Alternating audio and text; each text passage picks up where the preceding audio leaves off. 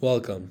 Today, we will be speaking with Noah Rosenblatt, co founder of Urban Digs, a neutral, unbiased market intelligence platform for the New York City real estate industry. Additionally, Rosenblatt also hosts his own podcast, Talking Manhattan, if you'd like to check that out as well. Hope you enjoy the episode. I first just wanted to start asking how can new home buyers or renters properly value a living situation? Um, so at the end of the day, when it comes to um, um, evaluating whether or not a, a, a fair market price, because um, we're not appraisers, right? So we can't say value. Right? We have to say things like opinion. Um, but the typical um, processes are going to be CMA reports, which is a comparable market analysis. Um, and what that is is a area-based report on similar properties to the target property in question. So if you are a one-bedroom, one-bath rental in in Midtown Manhattan, again, my, my, business is mostly New York City, so I'm just going to go out of reference here.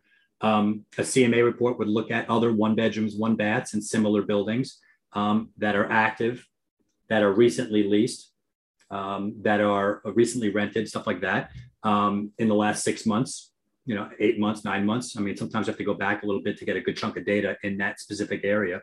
But since real estate is local, um, the CMA report is going to basically focus on that specific area and just narrow out all of the um, listings that don't match the target property. So it's really just a um, set of averages, CMA report. And it's, CMA report is not going to be your, your most nuanced report. That's just the first step. Um, it's really a set of averages of what to expect for um, a rental price. Now, on the sale side, it's a little trickier on the sale side um, because in my market of New York City, and, and I'm sure to an extent this applies to other housing markets, um, every building, every vertical building in New York is its own little marketplace, right? Uh, if you step out of that building and you're trying to value a one bedroom condo to buy, right? What is this thing worth? Um, if you do that CMA report and you go outside the building and you're like, oh, let's look at other one bedroom, one bath condos in the area, it's it's not really a good um, process to use because of the fact that the other units outside of the building are in in buildings that are completely different than the target. So it's not going to be an apples to apples comparison in, in dense urban vertical markets. And again, I think outside of New York, in, in, to a degree, um, this probably works. Um, outside of the CMA report, you got a comps report. And what a comps report is, is it's basically what an appraisal does.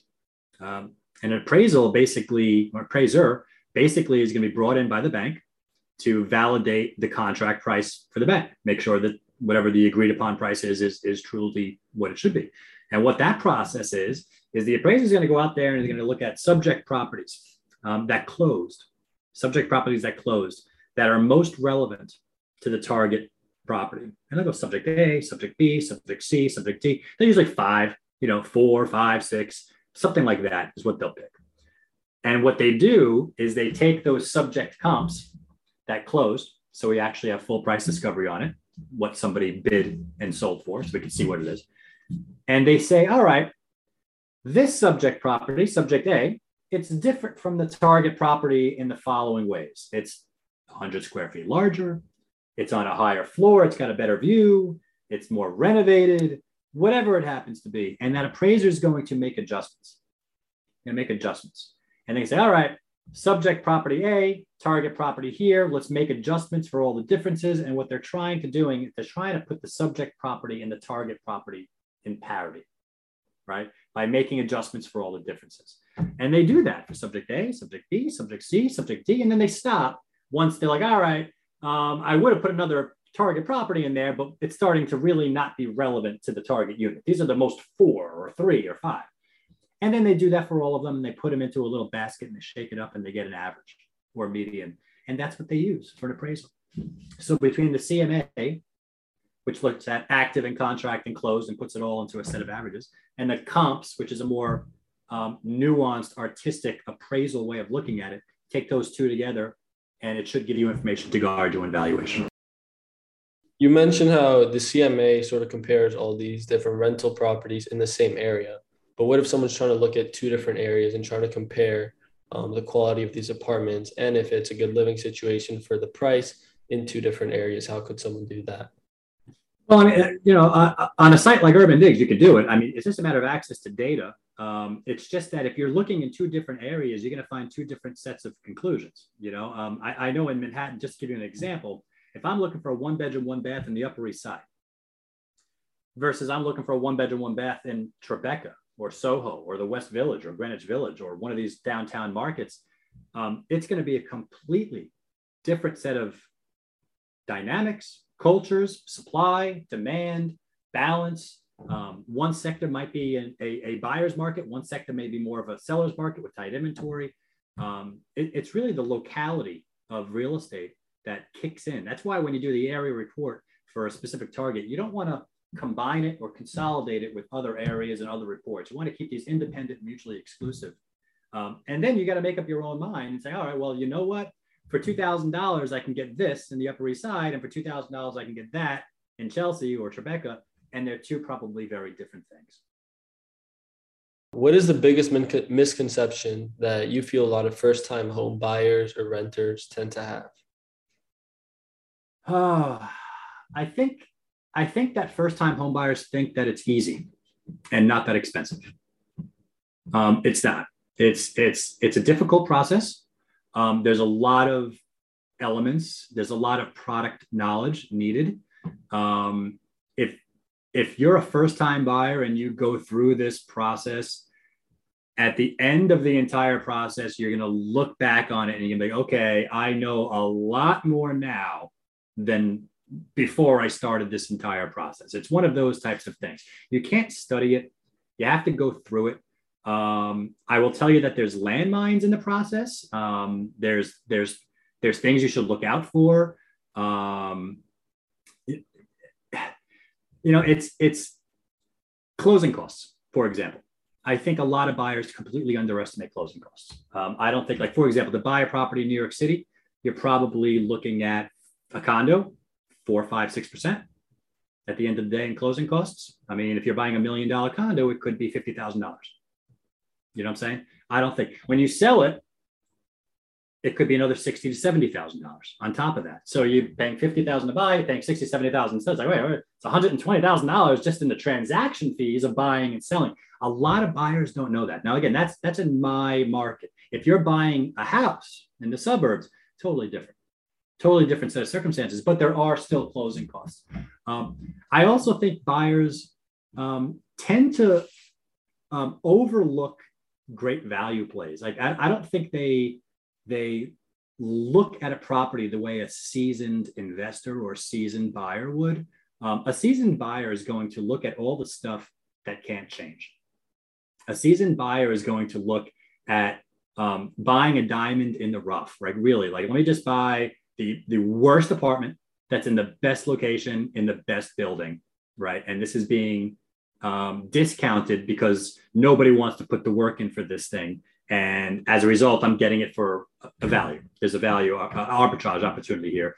To, um, for example, he they're coming down in price by three hundred thousand dollars, and it's going to take me two hundred thousand dollars to go do the renovation, but no one wants to do it, so they have to discount even more than that to get the deal done, um, to get the buyers. When I bought my place, um, it was a wreck.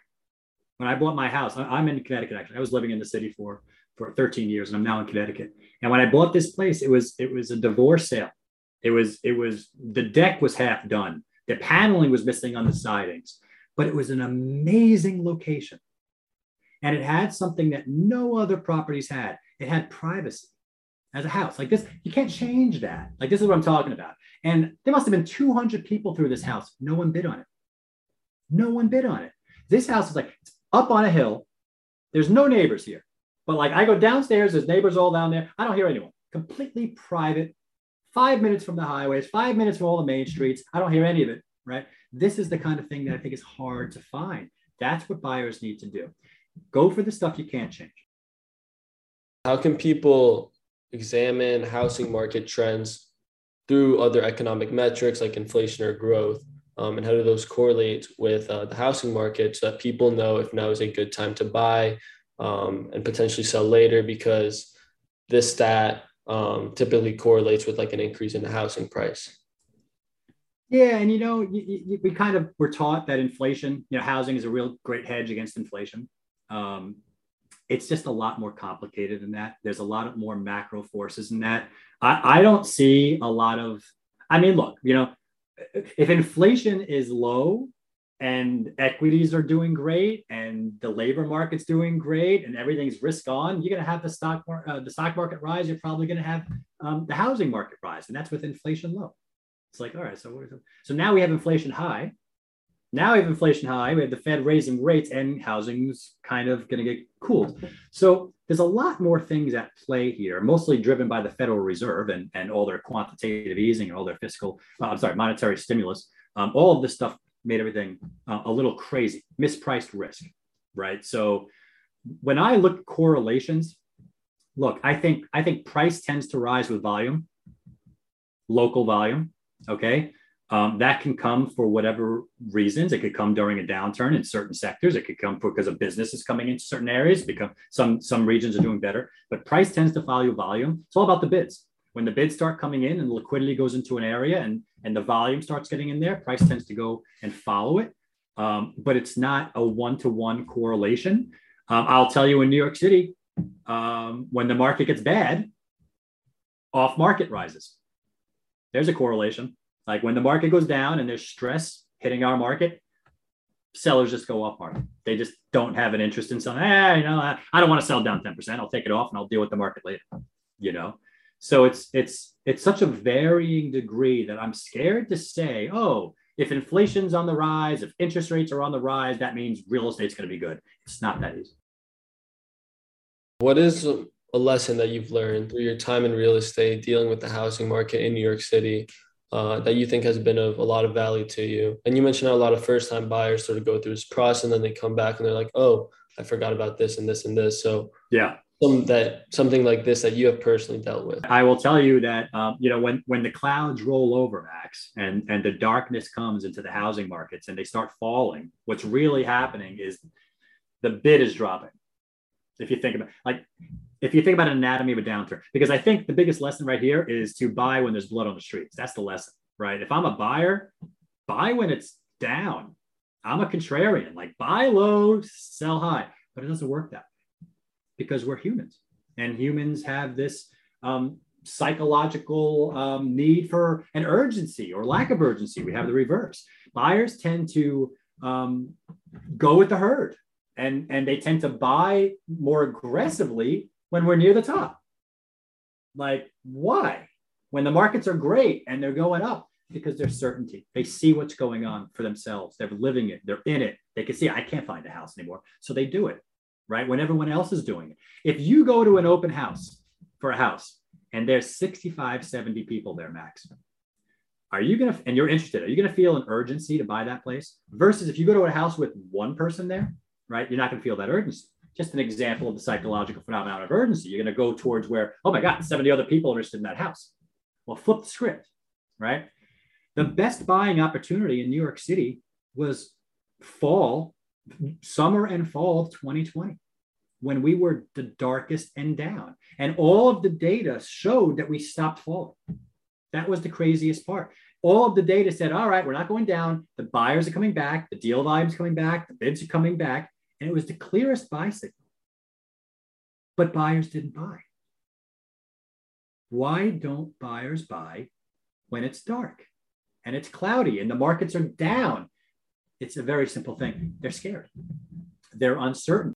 They can't see the market. Usually the brokers are just looking for a deal. They're just saying buy, buy, buy. They're not sending them data on what's really going on. So they're just confused. And when buyers are uncertain and scared and confused, and they think they're going to buy a depreciating asset and catch a falling knife, all right, you know what? I'll sit back. Even though it looks like now is a good time to buy, uh, I'm sure my broker's telling me, I'll sit back and I'm going to wait. I'm going to pause. And then what happens is the recovery starts and they feel like they missed it and they don't want to chase it. Right. So my advice is don't be scared. If I'm a buyer, like my first, my first purchase was right after um, 9-11. Now I didn't mean to do that. It just what happened. I was looking for a house for a while in New York City. I didn't see much value, so I was learning product knowledge. I was saying, all right, let me just learn the market, follow the market, see which way it's going, learn products. What are these What could what could seven hundred thousand dollars get me? Kind of a thing. Um, and at the end of the day, when 9-11 happened, this market kind of went into a cease ceasefire. Like everyone, everything stopped. There's no bids. Liquidity dried up. The bid dropped. The bid ask spread widened. And when that happens, sellers that have to sell have to hit a bid. Right? It's called a gap down bid. Imagine a million dollar seller trying to sell, right? And three months ago, that bid was 975 or 980 or 960, whatever, close. Now that bid's 920, right? And during COVID times, that bid was 850 and sellers were hitting it because they were scared. That's the environment that buyers should be looking for and waiting for and targeting.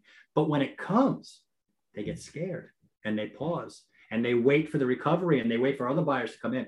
It's it's a tough feeling to to fight and to kind of resist because everything inside you is saying no, no, no, it's falling, it's falling, it's falling, and nobody can pick bottoms unless you're a proctologist.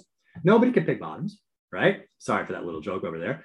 Um, so no one's expecting to hit a bottom, but if you are doing your product knowledge and you're seeing the market, you're going to see it fall and you're going to see it come back. You're going to see, oh, you know what? There's not a lot of inventory coming on. Or you know what? A lot of the listings I'm following are starting to go into contract, and you're going to feel it, right? And that's what I'm saying is the seasoned, the seasoned buyers that have been through this process, they've seen this before, and they know what to do, and they've made the mistakes, and now they know what to avoid not to avoid, what to go after, et cetera, et cetera. So I would say as a buyer, focus on the contrarian buy. Buy when the market is down and out, when there's blood on the streets, and when you can potentially get a seller to hit a bid because they're the ones being fearful. How much do you think the housing market has changed, let's say, past 20 years? How much will it change in the next 20 years? 20 years ago, um, I mean, look, prices are significantly higher from 20 years ago. I mean, a lot of stuff is significantly higher from 20 years ago. I don't have a chart in front of me, um, but even with the correction we're undergoing now, I think we're still kind of well, well, well higher. Uh, in my opinion, um, this down cycle that we're going through right now is a Fed, Federal Reserve controlled demolition of inflation, kind of, kind of a, a, a, a demand destruction. He's creating demand destruction, and they, they can't have housing going up 50, 60, 70 percent in two, three years. It just you can't do that. Like you got to stop it. So they're going to cool inflation. They're going to they're going to slow this whole thing down. I don't think this is the big one. Like I don't know if you I don't know how old you were during the um, housing crisis in 2007 um, and 2008. Um, I guess I guess you could say started in 2006, but it really wasn't until seven and eight, and then when the great financial crisis kicked in afterwards in 2009. Um, but I don't think this is going to be one of those kind of crises. Like I, I think this down cycle is going to be a bit violent, for for those sellers that have experienced sharp, unsustainable parabolic runs. You got to understand, New York City didn't do that. Like so, so it's all different. Like New York City is probably right where we are before the pandemic. Like we are not up 50%. Boise, Idaho is up 65 or 70%. Boston's up 50%. Miami's up 60%. Los Angeles, all these, all these suburb markets are up crazy amounts. Those markets are now experiencing local forces that are quite negative, right? And they're seeing broken contracts. And those guys are going to have sharp corrections, right? Which is what the Fed wants. So I would not be surprised to see some markets that went up 60, 70%, the rug pull. Once that bid drops, it, it, it's like taking the steps. They say when you go up, you're taking the steps up and then you get the elevator down. That's kind of how it works slowly on the upside and then fast on the downside. Um, I wouldn't be surprised to see some of those markets correct 20, 25, 30% over the course of the next six, eight, nine months, probably closer to the six month as we get closer because the Fed's hiking rates. And I don't know, mortgage rates may not move that much unless the terminal Fed funds rate changes. Um, I don't want to go into that, but the Fed's going to hike rates substantially between now and, and the end of the year. And if if expectations on that terminal Fed rate go higher than where it is now, just to explain, the Fed funds rate's at 1.5%. Okay, 1.5%. They just raise it from 75 to 1.5. They expect it to go to 3.75 by the end of the year.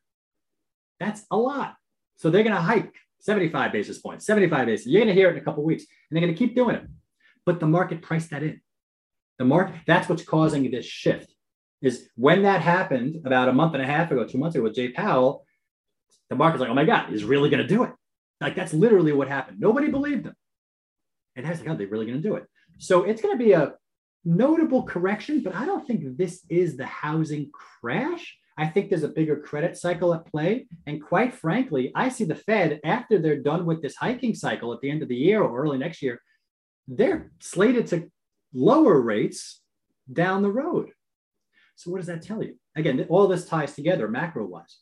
If the Fed's going to hike rates for the next six, seven months and then lower rates in a year, that means that the Fed expects to overdo it on the upside. They expect to kill things too much. And then they're going to have to re stimulate and lower the rates down the road. So, from a buyer's perspective, if you want to kind of time this thing or think about a good roadmap, right, right before the Fed reaches their terminal rate, before they say, all right, guys, that's enough. Now we're going to lower it. That's when you buy. And at that point, the housing market's probably going to be at the mature end of this down cycle. So, do you think this federal fund rate is a big um, sort of economic indicator of where the housing market is headed? Um, and it's something that a lot of people should look for uh, when they're trying to buy a home and trying to time, like you said, uh, this moment when they can buy a home.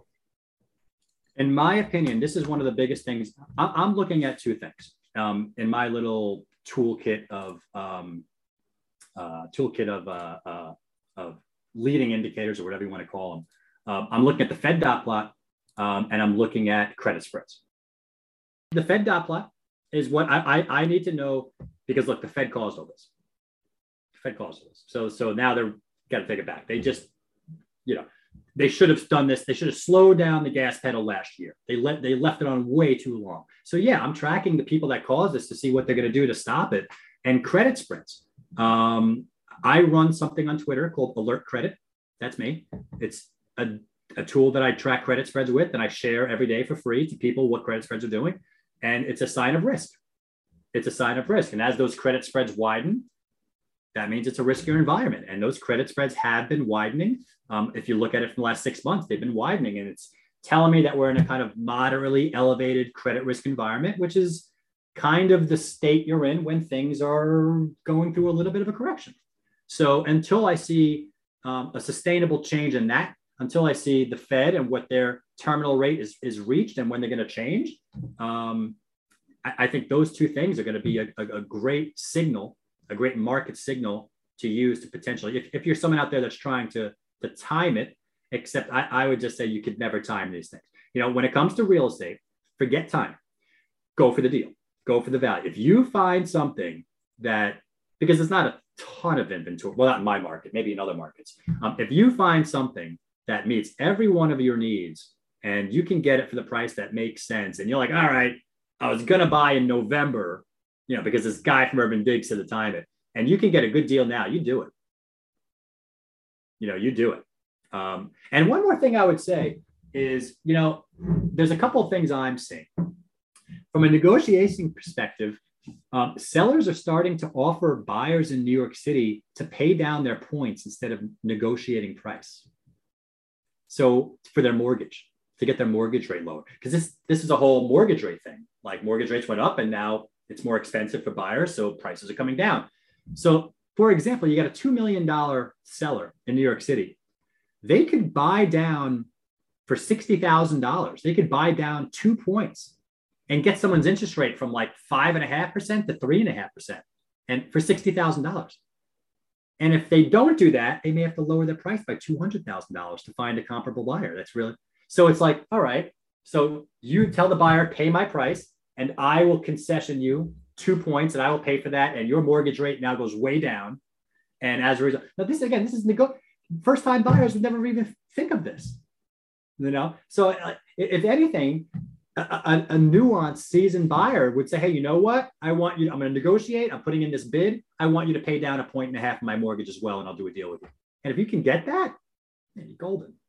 If you can't get that, consider a, a, an adjustable rate mortgage, like a seven or 10 year arm, not a three or a five, it's too soon. But I would do a seven or 10 year arm just in case things don't work out. You have enough time because most people sell before seven or 10 years, right? Um, but the Fed is not going to hike rates to oblivion. they're gonna they're expected to lower rates in 20 by 2024. So if that's gonna happen, don't lock yourself into a 30-year mortgage right now, right? Get yourself a 7, 10-year arm, get a much lower rate, and then potentially refinance down the road. Get your credit good, get everything good. Like prepare yourself. Take the next year or two, get everything perfect. So when you do that refi, you know, everything looks good from a bank perspective and you get a great rate. Then you can go into a 30 year fix when mortgage rates come back down a little bit down the road.